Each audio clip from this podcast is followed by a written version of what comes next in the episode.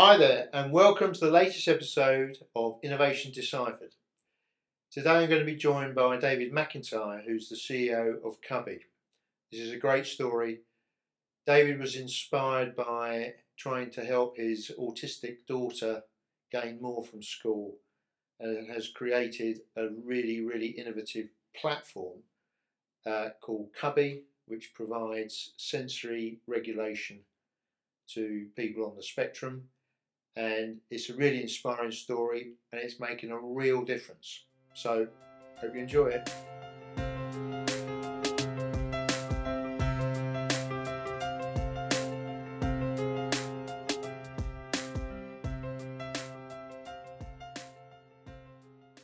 Hi, David. so David is David McIntyre is the CEO and founder of Cubbie, who's our guest today on the Innovation uh, Deciphered podcast.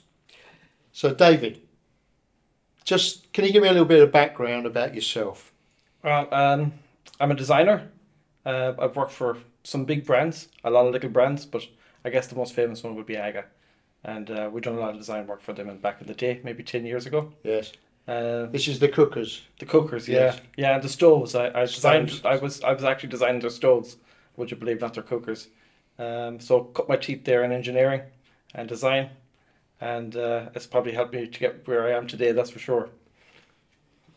So, David, you were doing design for AGA, and then what happened? I decided I needed to be a manager, and I got promoted to a job in Sligo, which is a, a town in uh, the northwest of Ireland. Uh, and that didn't suit me too well.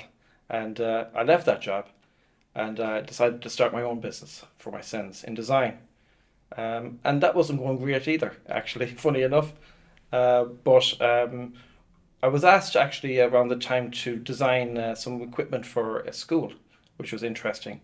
And I guess three things kind of come together for me at around the same period. I was made redundant, so I had a, a little bit of cash. Um, my daughter was diagnosed uh, as autistic, um, and I was uh, designing a sensory room for a school down the road. Um, and that's what really what started this business, if you like. That's how we got into the Cubbie, if you, if you want. So I spent all my money, went very broke very quickly, and but at the end of it, we had a product called Cubbie. A Cubbie. So you're a product designer by background, was it, or an engine, electrical engineer? What, what was it? Uh, industrial design. Industrial I, am actually I, I left school at uh, 15.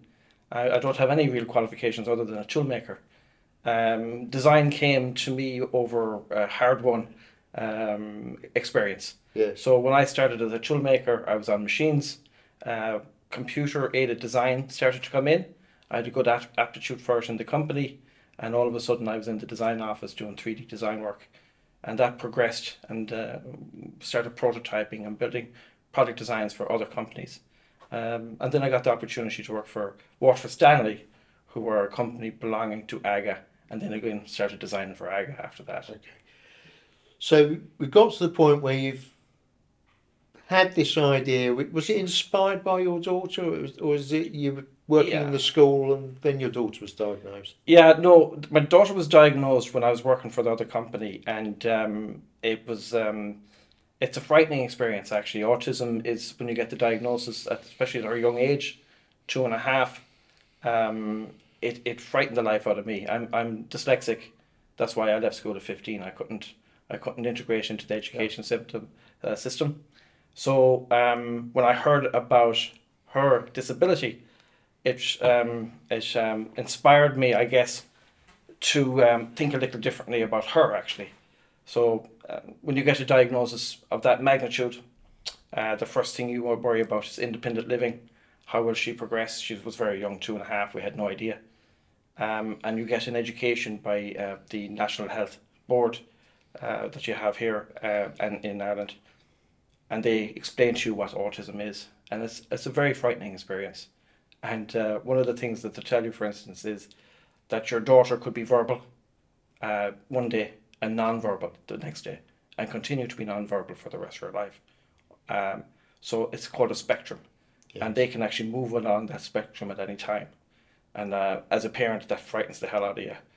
Um, we met other parents at the same time, and um, we started hearing about the stories about what's happening in schools and mainstream education. Um, and my background being dyslexic and not going through the education sector probably the right way, I was very worried that um, my daughter would have a similar experience and not be able to achieve maybe a, a good level of education. And the barriers that are facing people with autism in schools mostly is their behaviour, and their behaviour stems from the actual environment around them, so light and sound, etc. So it's called sensory processing disorder. Um, and that's what kind of rounds off about designing a sensory room for a school down the road is um, the first question I had about a sensory room is how does it work? And uh, what we decided to do, um, and I must tell you, it was 12 months after I came up with the idea of Cubbie, um, is to start a business where we would solve this problem in the education sector. Uh, and instead of the child being outside of the classroom, which is usually the case because of the behaviour, they're now back into the classroom. And that was the idea as to how do we get that person back into the classroom. So, and that was that inspired by your daughter's diagnosis, or was it? Yes, um, yeah, it, it it certainly helped that I understood um, the barriers going to face her in life. However, being asked to design a sensory room came after, um, some time after. Um, the idea um, really came to my the front of my thinking, I suppose, was when I looked at the research around sensory rooms and how they worked. And, and sensory rooms can work, but you need um, what they call an occupational therapist that is a sensory integration expert. Um, and what was lacking in schools is that they didn't have that occupational therapist expert there. They're, they're, they're hard to get and they're expensive. Um, and um, if it was looking at a, a, typical sensory room, you see that it has lights and bubble machines and, and, and soft uh, furnishings. But what I couldn't understand is how that would fit in with the different kinds of sensory processing disorder there is. So there's four different types. There's um there's a seeker, there's a bystander, there's an avoider, and there's a sensory. And these they're categorized by uh, research done in the 60s and 70s by Ayres. And what it told us was that the seeker is uh, is looking for stimulation. Um, they're they're understimulated, and they are seeking stimulus. The problem that they have is that they usually don't know when to stop seeking the stimulus, and therefore they go into uh, what they call a sensory overload. And that is the behavioural issues that happens in the classroom. And what happens to that child is they're usually removed from the classroom, they walk on up, up and down hallways for hours at a time, or they spend a lot of time in sensory rooms. Um, and what we would try to do is we looked at that issue about that person's needs and how do we deliver them quickly so that instead of walking the corridors for two hours or being sent home, they're now back in the classroom being educated and that's what we've achieved with Cubbie. Brilliant! It's just amazing. Um, so, how did you, you you had the, you said you had the idea and it took you twelve months to do anything about yeah. it. Yeah. So what were you doing? The research then, or I was actually very afraid of it. Um, actually, very afraid of it. Um, it's it's it's a big undertaking to try to change um, a system and that's what Cubbie is, is doing, is changing a system, an education system. Uh, I've had many inventions in my time. Uh, some worked, some not so much well, didn't work so well. However, um, this I knew if I took the first step in this journey, because of my child's diagnosis, that I would be all in, and that the the amount of work and effort that it would take to get this off the ground and moving, and change people's thought processes around their issues, uh, would be a, a seismic uh, undertaking, and it has proven so. However, we are making progress. Just to give you an idea, that how, how long have you been working on this now? Seven years. Now. Seven years. Yes. So concept, you had a year really, really worrying about the sounds like the magnitude of the task, then six years implementing it. So what what's the last six years been like in terms of you, yeah you've got your processes, your products launched or yeah, it's it's a it's a story of failure and success. the failure, the the the redundancy money I was talking to you about was spent on the first prototypes. We we went to the school that wanted the sensory room built. I explained to them what I was going to build. I had invented, and they said yes, we'll uh, we'll we'll take two, and I went excellent. This we're on the road. This is a winner.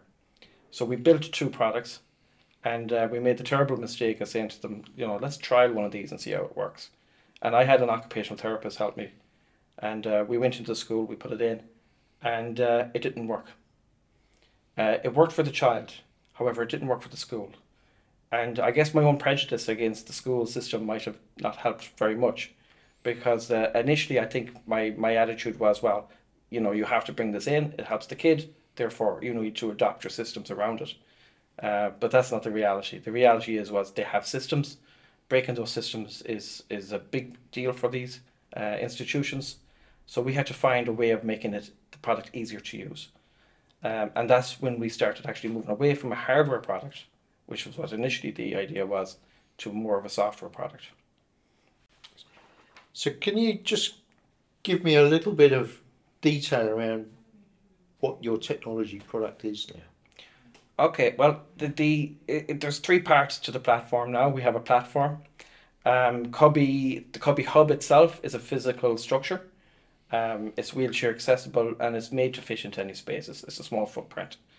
It's um, it's uh, hardwired to the internet, and it has a software interface on it. So it has actually two computers on it, and inside the Cubbie is visual, different seating, uh, lighting, and music.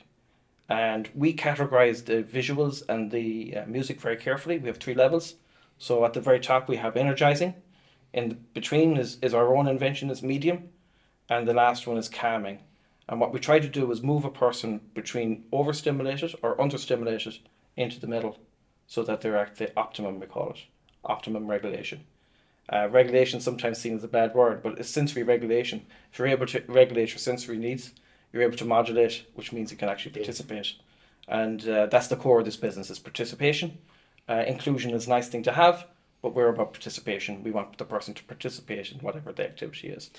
So, does that mean that this is it a cubby hole? Is that what Cubbie Hub, we call cubby it. Yeah. hub? Yeah, But the Cubby Hole that- is where in- the name came the- from. Yeah. that's in the that's in the classroom. So they're in the same No. physical space, or No. is it outside the We, we usually put them outside the classroom, um, and there was debate about that at the early stages. The intention was to put it in the classroom initially, so that the pe- people could move freely in and out. However, we found that the person um, there's a stigma attached to need, um, and it's not intentional. It's it's a peer to peer thing. Um, looking back at my own experience uh, with dyslexia, I started to distance myself from others once I could see differences between me and them. Um, and that's what happens naturally. It's not uh, when I was growing up as a young man, I, I, I blamed them for moving away. However, when I look back now in my 40s, early 40s, mid, mid 50s, uh, I can see that I was actually moving away. It was me that was actually pulling myself away. Um, getting extra supports, there was a stigma attached to that. And what we try to do with Cubbie is make it that there's no stigma attached to it. Um, uh, and that was one of the essences. The second reason we took it out of the class is um, it disrupts the classroom when it's in it. There's there's music inside of it. It's not soundproof. And what we felt uh, was that it would be better that the person, if they needed to experience um, a bit of time out, that removing them from the classroom as part of the daily routine would be would be acceptable. And a lot of schools do have a routine of taking a child out for a short period of time for extra supports. So it actually worked in the school's favour to be able to have it. So it works by the the child's in the normal classroom, and when they need a break, They, they go they go to the Yeah. Cubbie hub. Cubbie Hub. So th- th- that's the second part of the platform is the occupational therapist uh, link, and that's the real innovation. So all the Cubbie Hubs are connected to uh, um, an, uh, a team of OTs. We call them OTs for occupational therapists, and they actually create the experiences for each person. So when the child or the young person comes up to the Cubbie, the Cubbie remembers them, and delivers an experience specifically designed to help them regulate their sensory needs. So Wow. if they're overstimulated, we can bring them down, and if they're understimulated, we can bring them up. It takes about ten minutes, and after ten minutes, they go back to the classroom and they participate in the classroom. And how does the child decide when to go? Doesn't- does the teacher says, We do, we do. Our occupational therapist puts in a schedule, the whole thing. Yeah, "Oh, so it's a it's like a ten to ten. You're going for ten minutes." Yeah. Right. Okay. Yeah. There's Yeah. not some clever thing on your watch that's saying, "Oh, We're getting there. We're getting Getting there. there. That's Okay, the next that's steps. the next release is." It is. Well, we that's the third part of the platform now is an app. We've just released an app in uh, in Mayo. It's a bit of a soft launch to test it out. Yeah, But the idea is, um, and this came to me in, in a trip to Spain. Actually, we went to Spain myself and my family. Um, we were we were completely broke for five years with this journey.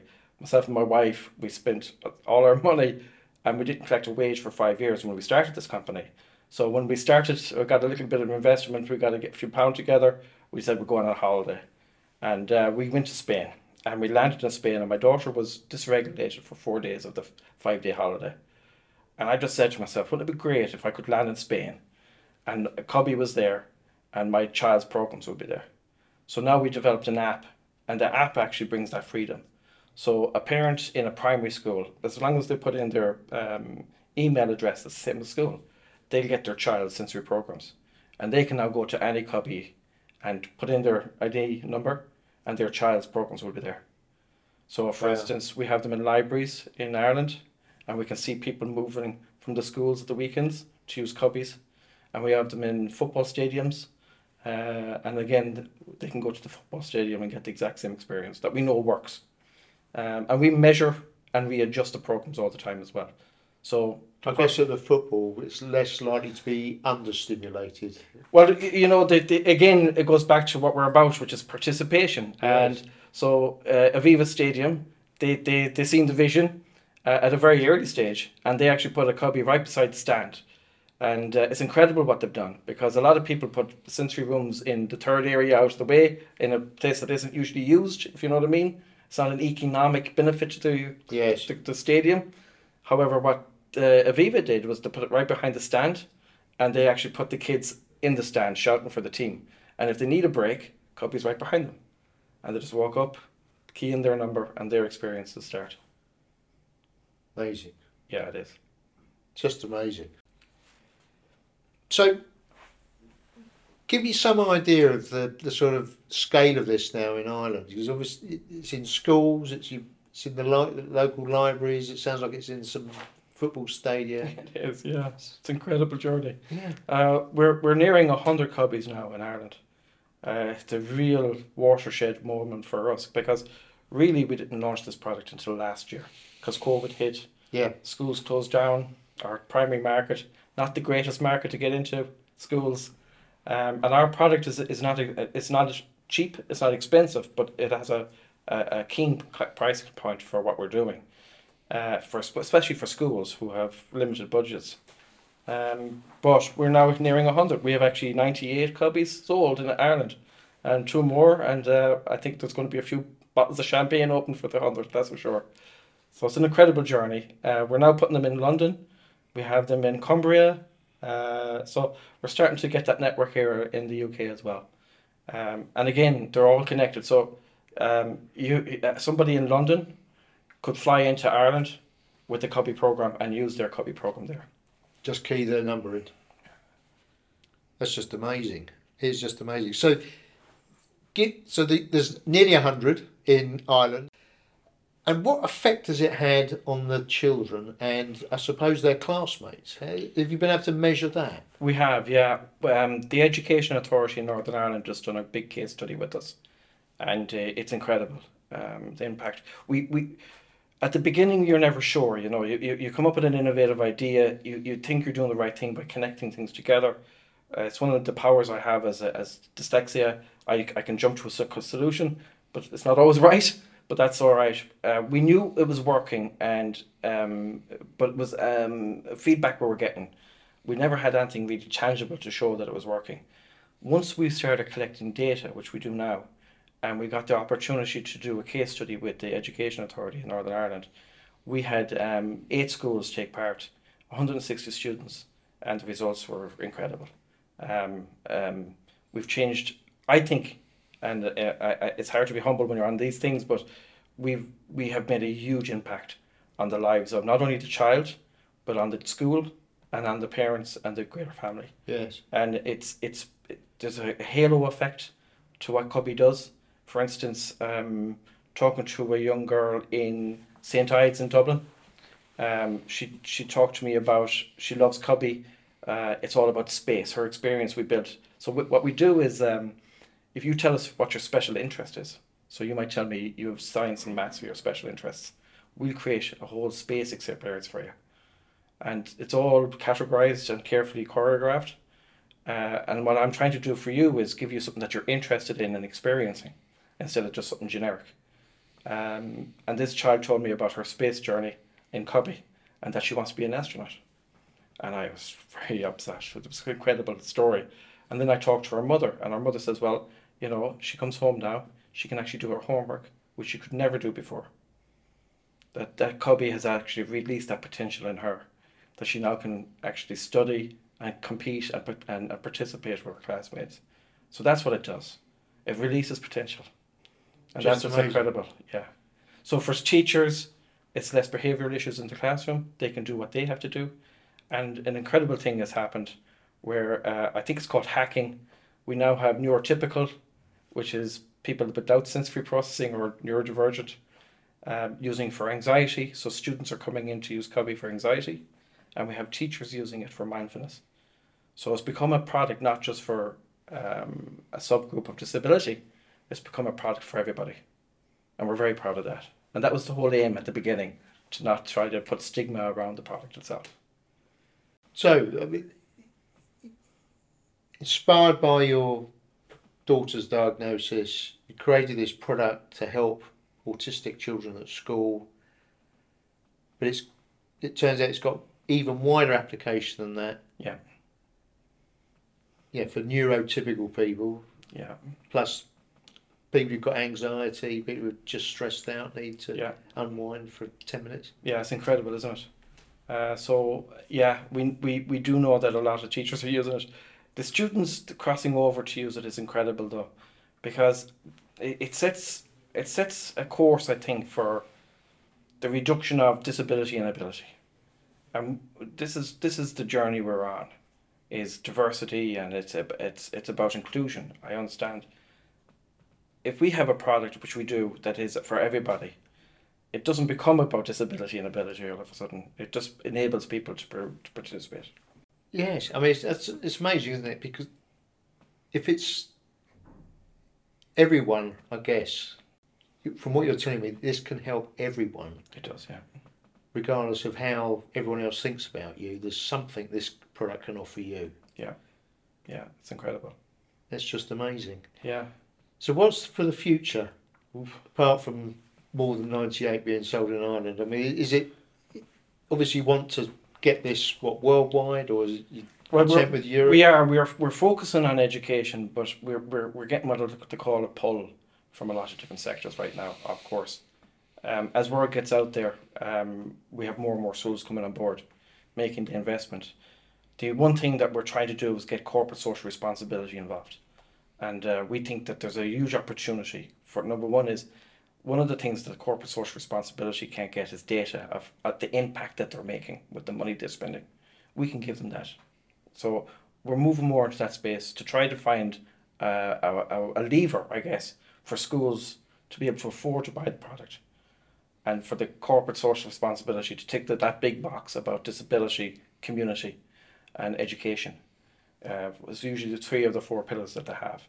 So this product fits there nicely, and I think that's the next steps for us is to try to fill that gap of funding these products going in, and we're we're starting to see a lot of uh, companies do that. Furthermore, I told you about the ecosystem and the infrastructure, and that's the vision, by the way, is to build this infrastructure so people can move freely. Uh, we see this in shopping centres, but more importantly, we actually see it in the workplace, and we're now talking to some big big companies about putting these into the workplace. And again, what what interests me was I initially, and I, I must say, I might be a little bit skeptical about people's um, intentions.